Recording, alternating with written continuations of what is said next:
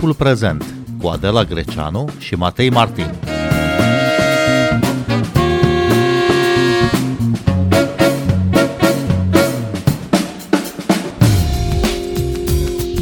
Partidul Social-Democrat din Germania, câștigătorul alegerilor din septembrie, va forma coaliția care va guverna țara împreună cu Partidul Liber-Democrat și Partidul Verzilor. Noul cancelar al Germaniei va fi socialdemocratul Olaf Scholz, actualul ministru de finanțe. Guvernul coaliției tripartite se preconizează că va fi investit până la Crăciun. Ce își propune viitorul cancelar, care sunt premisele de funcționare ale noii coaliții, cum va arăta era post-Merkel, Bine v-am găsit! Noi suntem Adela Greceanu și Matei Martin și invitatul nostru este Robert Lupițu, redactor șef al platformei Calea Europeană. Bun venit la Radio România Cultural! Bun regăsit! Vă salut și salutăm și pe cei care ne ascultă la această oră. Robert Lupițu, cine este de fapt Olaf Scholz, viitorul cancelar al Germaniei, după 16 ani în care această funcție a fost ocupată de Angela Merkel? Olaf Scholz este un politician uh, cu experiență din Germania. El a fost uh, și primar al orașului Hamburg, care este al doilea oraș ca mărime din Germania după, după Berlin, un oraș important, un, un strategic pentru Germania, fiind un oraș port, nu? Membru al Parlamentului German uh, și în ultimii patru ani a fost uh, nu doar ministru de, de finanțe, după cum ați menționat, cât și vicecancelar, deci al doilea om din uh, marea coaliție uh, CDU-SPD. Știm foarte bine, în cei 16 ani în care Angela Merkel a guvernat și s-a aflat la timona CDU, uh, aproape 12 au fost în cadrul unei mari coaliții CDU-SPD și întotdeauna cel mai proeminent om politic din guvern din partea SPD a fost vicecancelar. Aceasta a fost și situația lui Olaf Scholz, care a venit vicecancelar în această coaliție după ce SPD a pierdut alegerile precedente, iar Martin Schulz, cel care a candidat pentru funcția de cancelar, a pierdut. Și un aspect foarte interesant, Olaf Scholz va deveni cancelar al Germaniei fără să fie șeful de partid al, al SPD, partidul care a câștigat alegerile din septembrie. Este un om politic și am văzut și în presa germană care este privit ca un moderat, ca un centrist, ca un politician care are într-adevăr valori de stânga, dar uh, care cunoaște această artă a compromisului și de a dialoga cu toate părțile pe care Angela Merkel a avut-o. Sigur, putem vorbi de ideologie, de orientări fine, dar cred că va exista o continuitate acolo la Cancelaria de la Berlin uh, după Angela Merkel prin Olaf Scholz. CDU-CSU au înregistrat uh, un scor aproape catastrofal, am putea spune. Cum se explică asta? De ce? Păi se explică prin mai multe variabile, aș spune eu. În primul și în primul rând, vorbim de o guvernare de 16 ani. Mai mult decât atât, vorbim de o guvernare de 32 de ani din ultimii 39, dacă punem și cei 16 ani al lui Helmut Kohl din 82 până în 98, apoi 7 ani Gerhard Schröder, socialdemocrații cu verzi. Aceasta este o primă explicație. O a doua explicație este vidul de leadership rămas uh, în urma Angelei Merkel, pentru că, după cum bine știm, aceasta nu mai este șefa partidului CDU încă din decembrie 2018, deci la un an și ceva deja de la preluarea cel de-al patrulea mandat de cancelar, Merkel nu a mai fost în funcție uh, la conducerea partidului, semn că a dorit să pregătească un candidat, un lider de partid care să o succeadă. Și prima încercare a fost cu Annegret Kramp-Karrenbauer, actualul ministru al apărării, care a fost implicată în diferite scandaluri și diferite probleme la nivelul partidului. Ea a fost nevoită să se retragă, a rămas șefă interimară până când a venit Armin Laschet, premierul landului Renania de Nord-Vestfalia, unul dintre cele mai importante landuri din Germania și cel mai industrializat, dar care a avut diferite probleme în a empatiza și a se conecta cu cetățenii, cu populația, cu societatea. El chiar a fost uh, criticat foarte puternic pentru că în timpul uh, inundațiilor din, uh, din vara trecută a avut anumite atitudini, să spunem, publice, în sensul că a fost surprins relaxat și râzând, comportându-se de o manieră foarte destinsă în condițiile în care el se afla alături de oamenii suferinți și care fusese afectați de, de inundații. Deci cred că a lipsit acolo carisma, a lipsit leadership-ul și, într-adevăr, poate și faptul că Germania, care este o țară stabilă, predictibilă, care urmărește continuitate, a găsit continuitate în altă parte a eșichierului politic. Robert Lupițu, ce moștenire lasă Angela Merkel, cea care a marcat ultimii 16 ani, nu doar ai Germaniei, dar și ai Uniunii Europene? O moștenire greu de egalat, aș spune eu. Întotdeauna am fost de părere, același lucru l-am spus și despre Jean-Claude Juncker, fostul șef al Comisiei Europene, că Angela Merkel este unul dintre liderii, la fel ca și Juncker, care acum se retrag în panteonul integrării europene și cărora Europa le datorează foarte multe. Sunt și aspecte deficitare pe marginea cărora putem discuta, fie Nord Stream 2, fie criza migrației, fie criza datorilor suverane, însă prin ceea ce a arătat mai ales în ultimul an și jumătate, când au deținut timp de șase luni și președinția Consiliului Uniunii Europene, Germania Angela Merkel uh, și-a pus decisiv amprenta asupra Europei în care noi am intrat și în contextul uh, pandemic, fie că vorbim de Europa Sănătății, fie că vorbim de planurile de redresare, fie că vorbim de acest acord istoric pentru aceste fonduri de redresare, acord care a fost posibil prin planul negociat sau propus în comun de către cancelarul german cu președintele francez uh, Emmanuel Macron. Lasă în spate o Germanie puternică, pentru că Germania întotdeauna în anii aceștia a mers foarte mult pe excedent bugetar și pe excedent comercial, o țară capabilă, rezilientă din foarte multe puncte de vedere, marea putere economică a Uniunii Europene, lasă și o Germanie bine ancorată în relația transatlantică, atât uh, cu noua administrație, cât și în profita vicisitudinilor care s-au resimțit, de fapt, în timpul administrației Trump uh, la, la Washington. Deci, în egală măsură, se retrage și un mare lider transatlantic, nu doar uh, german și european, dar asta face parte din istoria și viața relațiilor internaționale. Un lider politic are un moment de debut, are o perioadă de punct culminant și apogeu, evident, și apoi perioada în care trebuie să se retragă pentru că așa este mersul democratic al lumii, iar Angela Merkel arată că ea înțelege foarte bine ce înseamnă cu adevărat aceste mecanisme. Noua coaliție de la Berlin e compusă din trei partide aparent incompatibile cum de au ajuns la un uh, acord un partid uh, social-democrat, un partid uh, liberal sau liberal-democrat și un partid ecologist? Da, coaliția semafor, cum își mai spun ei, pentru că în Germania există această predilecție ca partidele care formează o coaliție să fie denumite după culorile pe care le au. Ultima coaliție pe care a condus-o SPD-ul cu Gerhard Schröder la cârmă în 98-2005 a fost chiar cu Verzi la acel moment. Deci o parte din uh, anumite, să zicem, arhetipuri pe această zonă le regăsim, pentru că noua coaliție, Ministerul de Externe, va fi condus de coșefa verzilor, Annalena Baerbock. Vă aduc aminte, în perioada lui Gerhard Schröder, ministrul de externe a fost um, Fischer, de la Verzi. Deci aici sunt câteva, sunt câteva elemente comune. Acum, compatibilitatea cu liberalii, pentru că liberalii au participat la guvernare și cu Angela Merkel în perioada 2009-2013. Cred că aici a contat foarte mult mai multe aspecte. În primul și în primul rând, așa cum SPD a fost câștigător al alegerilor în sensul de prima poziție, CDU a fost pierzător. Ori în cazul în care s-ar fi refăcut o nouă mare coaliție, CDU ar fi trebuit să fie partenerul junior, care cred că era un lucru de neacceptat pentru cei de la centru-dreapta. Așa că aceasta era singura variantă ca SPD-ul să încerce, pentru că a câștigat alegerile, să formeze o coaliție cu verzii și cu liberalii și dacă nu reușeau să încerce CD-ul același lucru. Dar cred că liberalii au fost încântați de faptul că au primit Ministerul de Finanțe și poziția de vicecancelar. De altfel, până în 2018, când Olaf Scholz a devenit ministru de finanțe, în general, în guvernele Angelei Merkel, acest portofoliu foarte important a fost deținut de către politicieni proeminenți ai uh, CDU și acum mă gândesc chiar la Wolfgang Schäuble. Deci uh, e un minister reputat, important, nu doar în ecuația germană, cât și la nivel european. Tocmai de asta Olaf Scholz va avea o deschidere foarte mare din partea uh, liderilor europeni, pentru că el știe foarte bine cum merg lucrurile acolo la, la Bruxelles. Practic, Consiliul Ecofin e unul dintre cele mai importante alături de Consiliul Afaceri Externe și Consiliul Afaceri Generale la nivel european. Unul dintre punctele incompatibile e chiar legat de finanțele publice, este legat de datoria publică a Germaniei. După cum știm, e înscris în Constituție că statul nu are voie să se îndatoreze mai mult de 0,35% din produsul intern brut. O concesie s-a făcut într-adevăr pe fondul crizei sanitare în ultimii doi ani cum s-a rezolvat uh, această incompatibilitate între partide? Se știe că socialiștii ar dori o mai mare relaxare bugetară, pe când uh, FDP, Partidul Liberal, ține în continuare la disciplină. Bun, cred că din ce am văzut în programul de guvernare, în acordul de coaliție, deși foarte mult atenția mea a fost atrasă de zonele de promovare a integrării europene, dar pe această parte, din ce am sesizat, este vorba nu doar de un echilibru decizional care va fi luat sau de care se va ține cont pe perioada coaliției, având în vedere că, repet, Ministerul Finanțelor va fi, va fi condus de un liberal.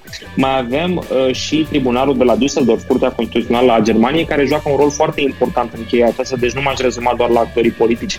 Aduc aminte faptul că a fost o mică problemă anul acesta cu ratificarea mecanismului de redresare și, și reziliență, tocmai pentru că Germania nu era de acord cu creșterea poverii datoriei.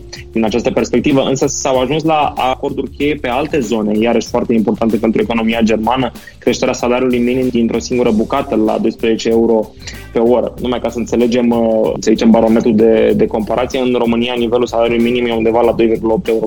E o creștere substanțială, Robert Tupițu, pentru că pornind da. de la 9,25 euro exact. salariul brut pe exact. oră, pe când uh, salariul va fi crescut la peste 12 ore, salariul brut pe oră. Exact, într-o tranșă. Și asta este foarte important că nu este o creștere etapizată, pentru că arată un mare acord acolo. O mare înțelegere pe o sumă care, firește, 3 euro pare puțin, dar multiplicat la forța de muncă și la, să zicem, uh, nivelul de ocupare din, uh, din Germania, contează foarte mult și este un aspect care reține bugetul pe partea aceasta. Avem și acordurile legate de cărbune, nu? Pentru eliminarea cărbunelui. Vom vedea cum se va situa Germania în continuare în ceea ce ține de energia nucleară și fac această referire pentru că e o zonă importantă pentru Franța și a devenit importantă și pentru noi, ca energia nucleară să fie inclusă în taxonomie, lucru pe care Germania nu îl dorește, mai ales după dezastrul de la, de la Fukushima din 2011. Însă, dacă îmi permiteți, aș mai sublinia două aspecte interesante din programul de guvernare pe zona europeană.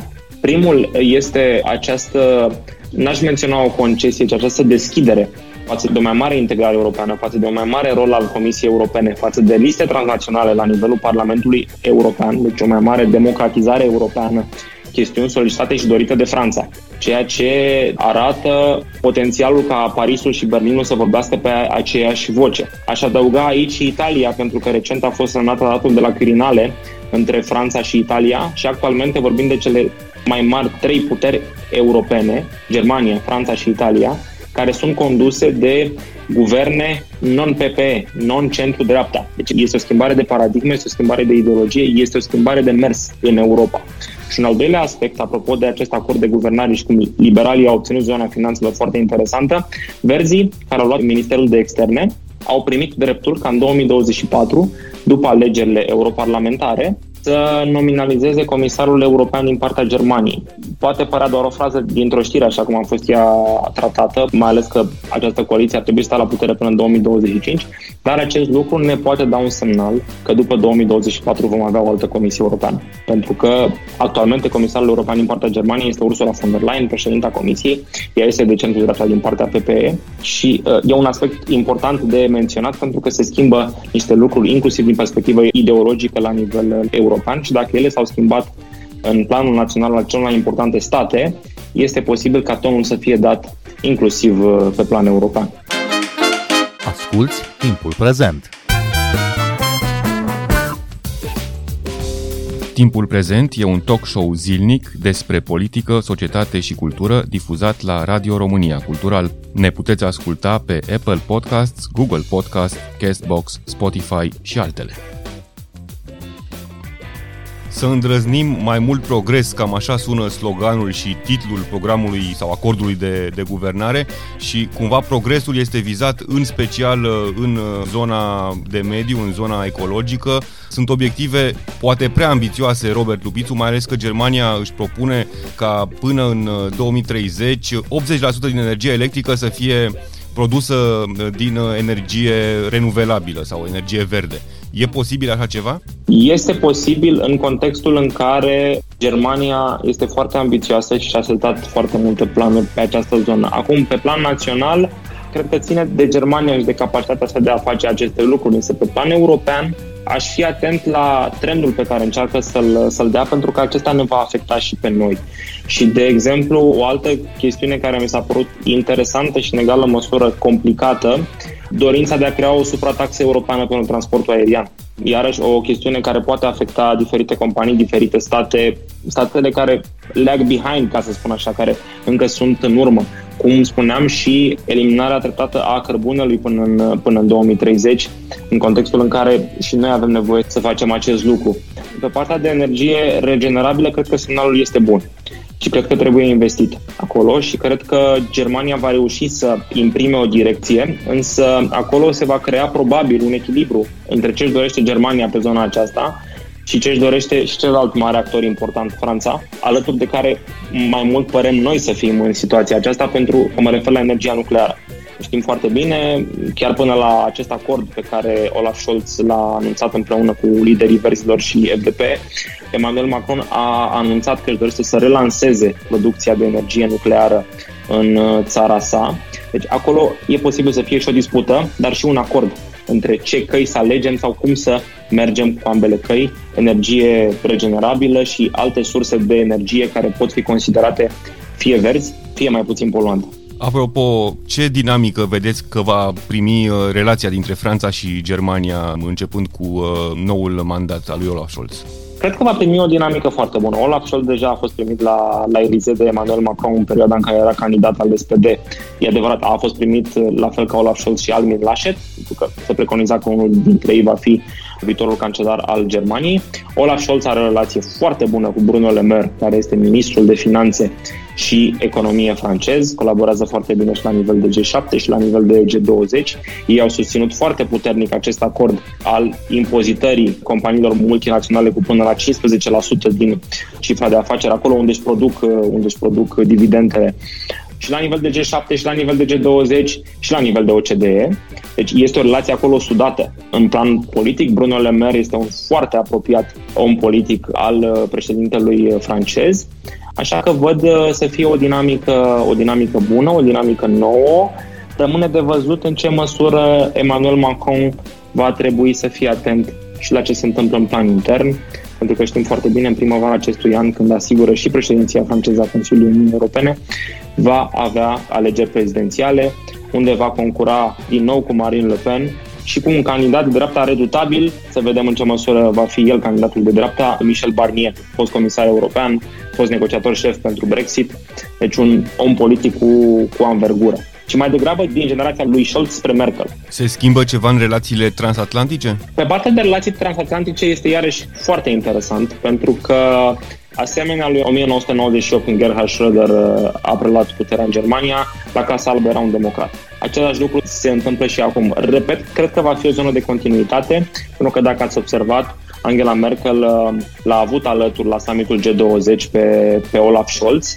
E adevărat că ministrul de finanțe oricum trebuia să participe la summitul G20, că așa este formatul acestui organism, însă el a participat și la anumite reuniuni care trebuiau să fie bilaterale ale cancelarului german, în speță cu președintele american uh, Joe Biden. Va fi foarte important pe zona transatlantică cum se va achita Germania de creșterea zonei bugetare spre 2% din apărare la nivelul apărării, chiar dacă presiunile din administrație democrate nu sunt chiar atât de mari, deși ele există.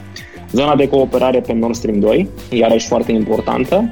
Va fi interesant de observat cum se va poziționa cancelaria SPD față de Moscova și față de, față de Beijing în această și competiție strategică pe care SUA și relația transatlantică sau actorii transatlantici o au cu regimurile autocratice, dar cred că va fi o relație bună pe zona transatlantică, din ce semnale am văzut în spațiu public.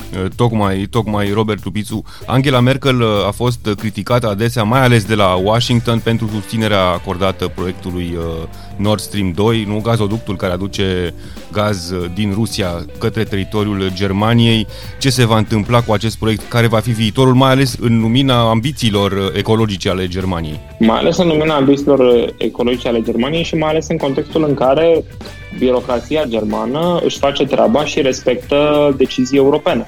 Pentru că actualmente Nord Stream 2 este blocat de către Agenția de Reglementare în domeniul energiei din Germania, din cauza unor probleme legate de subsidiare, firme care controlează, gestionează și manageriază gazoductul. E vorba de o firmă din, din Elveția, din ce am văzut. Și aici e o declarație interesantă pe care Angela Merkel a avut-o în vara acestui an, chiar când era la Kiev și se întâlnea cu președintele ucrainean Volodymyr Zelensky. Și a spus că Europa nu va mai fi foarte mult independentă de gazul rusesc, pentru că Europa se va regenera din punct de vedere al consumului de surse de energie prin energii regenerabile, prin alte forme. dar acum rămâne, rămâne de văzut pentru că în continuare gazul va rămâne ca un element de tranziție către atingerea neutralității climatice, dar foarte important din perspectiva transatlantică este ca viitorul guvern german să continue acordul semnat de Angela Merkel și Joe Biden privind securitatea energetică europeană, în tocmai ca Rusia să nu poată utiliza gazoductul Nord Stream 2 ca armă geopolitică. Alegerile din uh, septembrie au arătat un uh, paradox. Germanii voiau în același timp uh, stabilitate sau continuitate, dar și schimbare. Cum credeți că se va poziționa acest guvern, nu, format din trei partide, față de aceste deziderate ale cetățenilor? Cred că, dacă îmi permiteți un joc de cuvinte din introducerea noastră, cred că vorbim de o continuitate prin schimbare. Cum spuneam, cred că Olaf Scholz înțelege și este conștient, mai ales că a fost membru al guvernului în ultimii patru ani, care este mersul bun pe care guvernele Merkel l-au dat acestei țări și el va continua acolo. Rămâne de văzut, cum menționați dumneavoastră, zona de cooperare între partide pe această parte cheie, unde Verzii au Ministerul de Externe, apropo de relația cu Rusia, apropo de relația transatlantică, pentru că Verzii nu sunt mari fani ai umbrelei de securitate euroatlantică care implică și angajamente nucleare din partea SUA către, către Europa, deși programul de guvernare vorbește clar de angajament față de NATO. Iar pe zona de cooperare pe parte bugetară și de finanțe, cred că va fi mai degrabă un joc în doi între liberali și SPD, pentru că ei dețin portofoliul de guvernare unde va fi iarăși interesantă poziționarea verzilor pentru că ei sunt a doua forță în, în această coaliție. Dar cred că este o coaliție echilibrată dacă este să judecăm după felul în care a fost ea compusă și ponderea acestor partide în Parlament. În Germania, coalițiile se negociază greu și rămân stabile, se desfac și mai greu. Cât timp dați acestei formule, acestei coaliții de acum? Cred că este prematur să dăm un pronostic pe această zonă, deoarece, repet, sunt trei formațiuni. Liberalii, cum spunea și dumneavoastră, au ajuns greu la masa negocierilor, ieșind tradițional parteneri ai CDU. Verzii, din nou, au avut foarte multe pretenții pentru că au fost un partid care au crescut. Totuși sunt al treilea partid din uh, Germania la ora actuală. Cred uh, în egală măsură că acest guvern își va duce la capăt cel puțin un mandat. Va depinde foarte mult și de ce opoziție vor putea cei de la CDU și CSU să facă. Până la urmă, CDU-CSU au 25%, deci au aproximativ un sfert din uh, sufragiile și mandatele care se regăsesc în Bundestag. Și aș face o mențiune, poate puțin subiectivă, nu are neapărat legătură cu longevitatea acestui guvern, ci are legătură cu momentul său de debut având în vedere că acest guvern va fi instalat cât de curând în funcție, se pare că Angela Merkel nu-l va depăși pe Helmut Kohl cu puține zile, 15-20 de zile și nu va deveni cel mai longeviv cancelar din istoria Germaniei postbelice, dar în final cred că un mandat uh, această coaliție îl va avea. Robert Trupițu, mulțumim pentru interviu. Mulțumesc și eu! Noi suntem Adela Greceanu și Matei Martin. Ne găsiți și pe platformele de podcast. Abonați-vă la timpul prezent pe Apple Podcasts, Google Podcasts și Spotify. Cu bine, pe curând! thank you